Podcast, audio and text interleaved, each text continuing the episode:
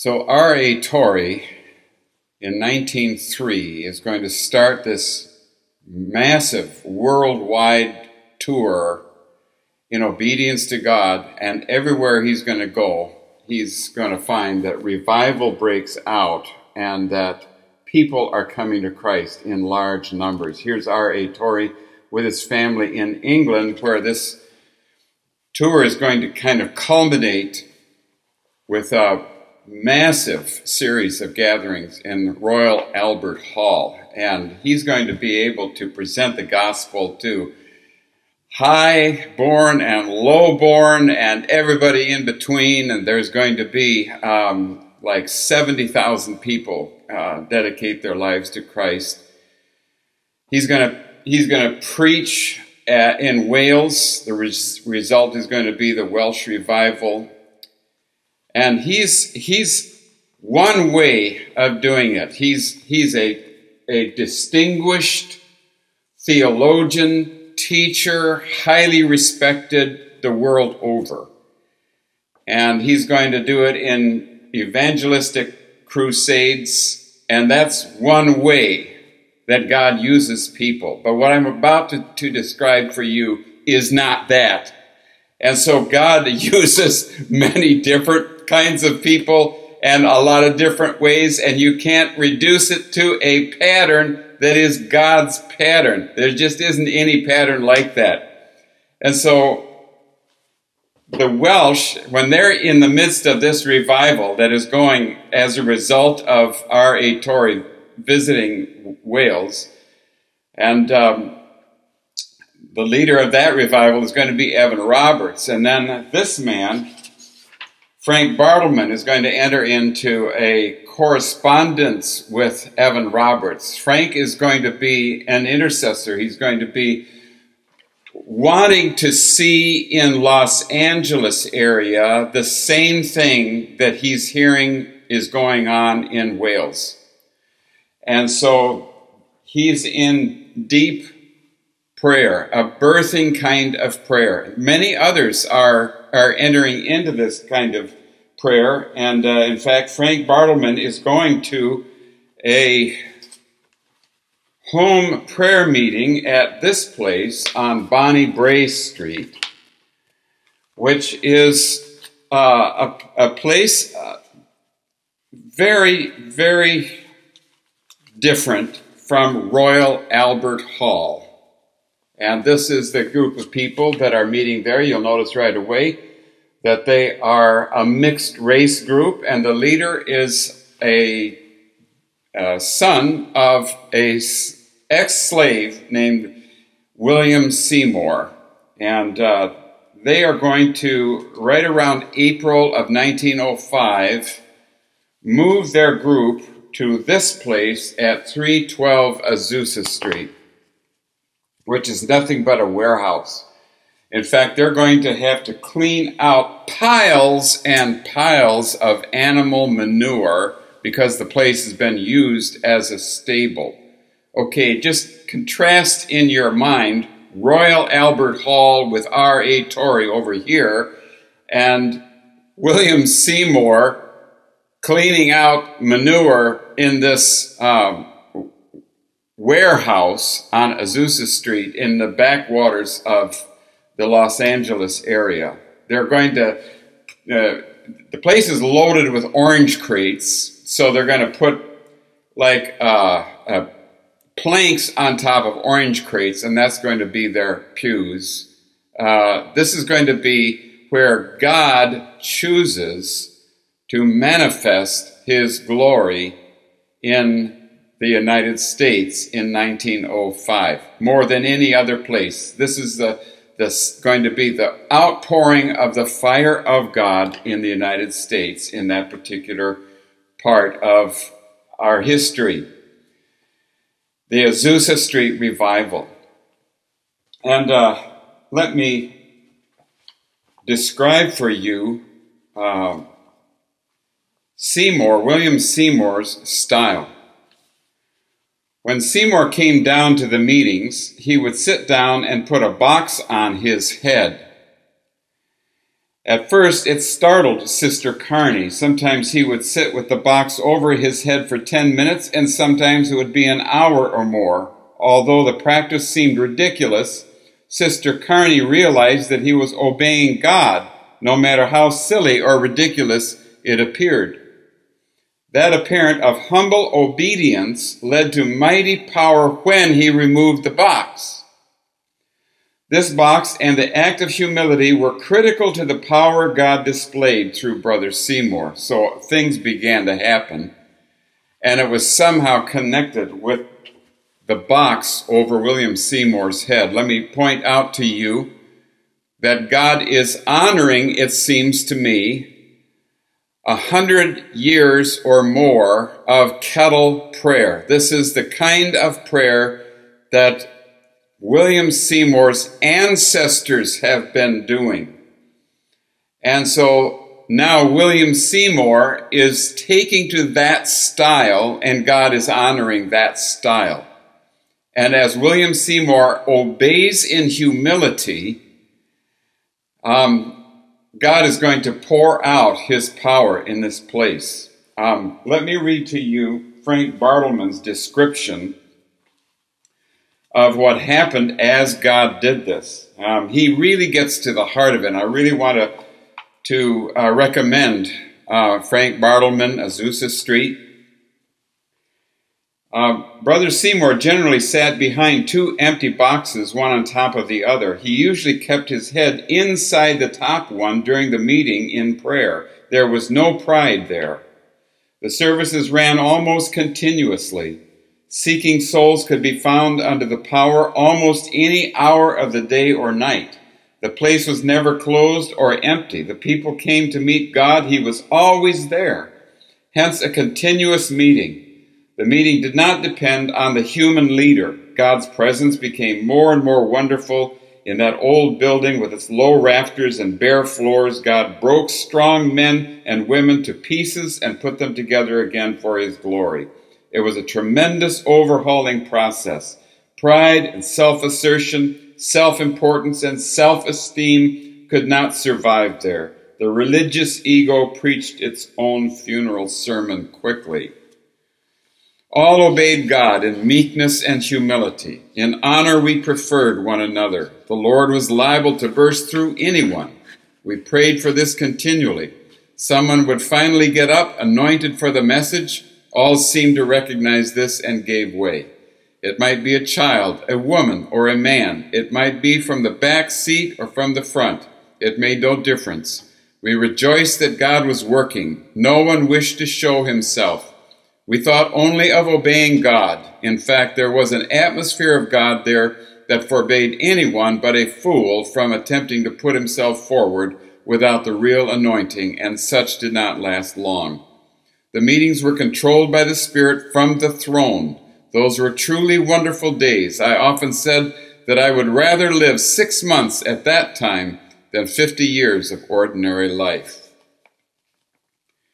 Just one more uh, paragraph here. Demons are being cast out, the sick healed, many blessedly saved, restored, and baptized with the Holy Spirit and power. Heroes are being developed, the weak made strong in the Lord. Men's hearts are being searched as with a lighted candle. It is a tremendous sifting time, not only of actions, but of inner secret motives. Nothing can escape the all-searching eye of God.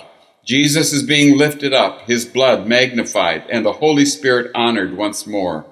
There is much slaying power manifest, and this is the chief cause of resistance on the part of those who refuse to obey.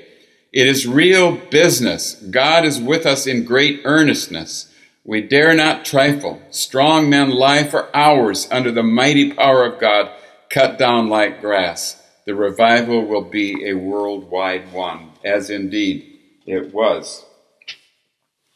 There were two things that seemed unique to this particular revival that I haven't found anywhere else in my study of uh, the great outpourings of God.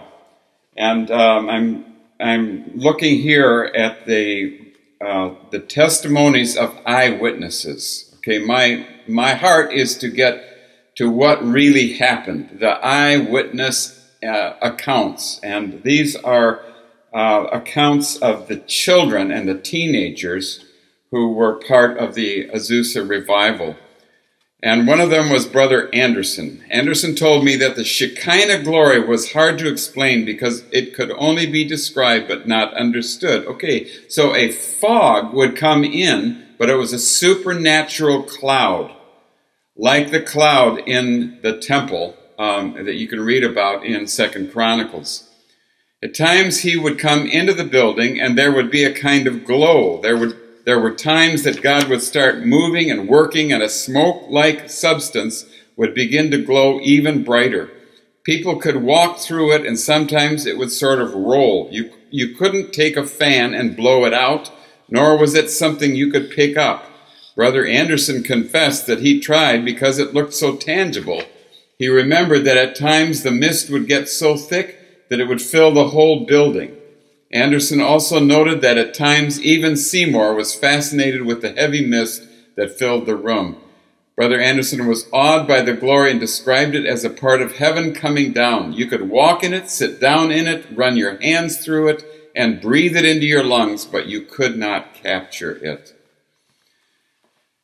The Shekinah glory, which William Seymour said uh, God would pour out again in A hundred years. He, he prophesied that, and uh, of course we're overdue for this at the present time.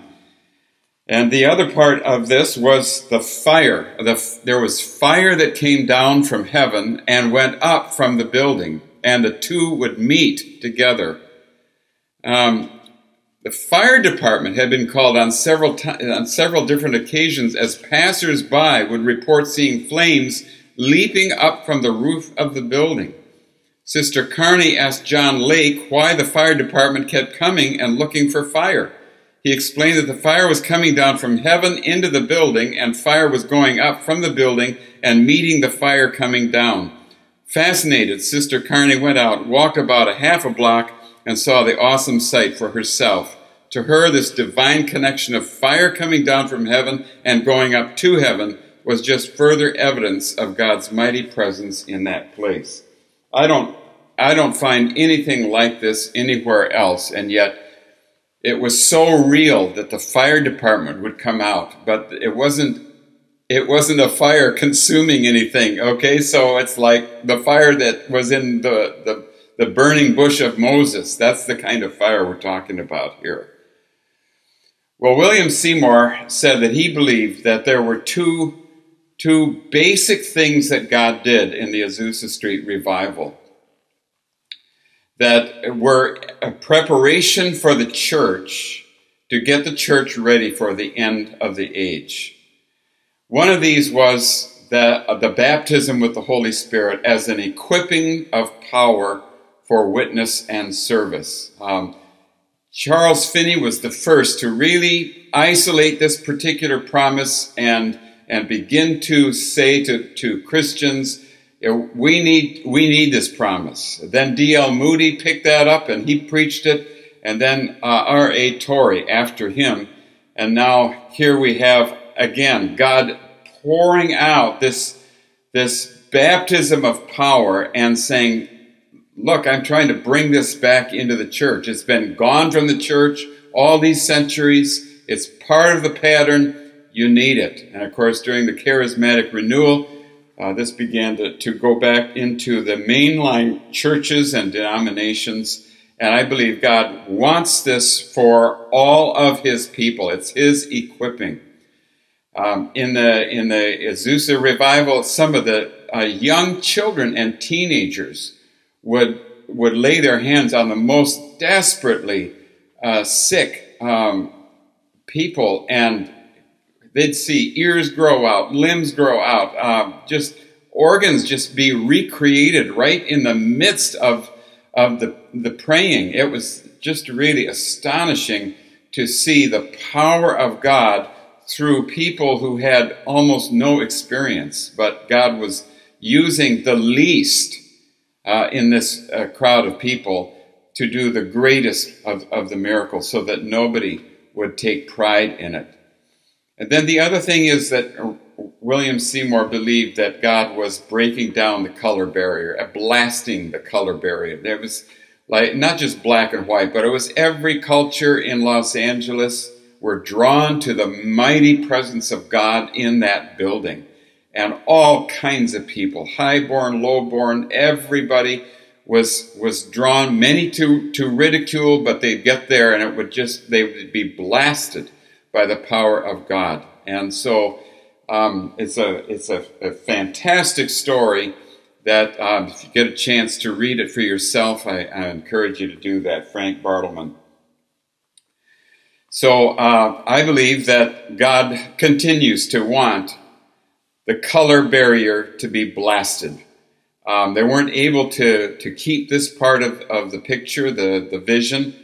Um, so the, the denominations that were born out of the, the great Pentecostal revival at Azusa, uh, I think all of them were uh, either black or white. And um, so they weren't able to, to maintain that part of the vision, but I believe that God is continuing to call his church to break down the color barrier and the culture barriers and to, to learn how to be one in Jesus.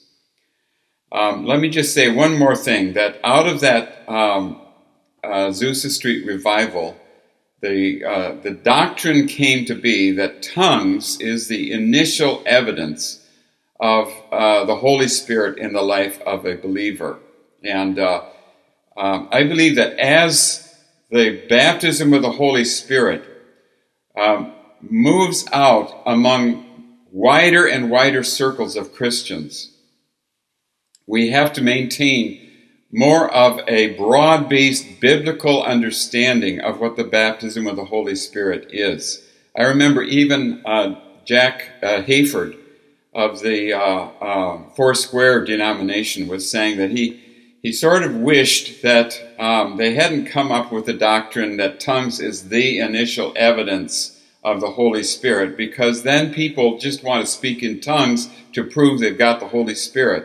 And that's the whole a different idea that what he, he wanted to convey, and that is that the baptism in the Holy Spirit is equipping for witness and service for all Christians uh, for the rest of their lives. And it's, it's not just a one-time experience that we, that we have that proves that we've got the Spirit now. Um, there are many other proofs of the Holy Spirit in the life of a Christian.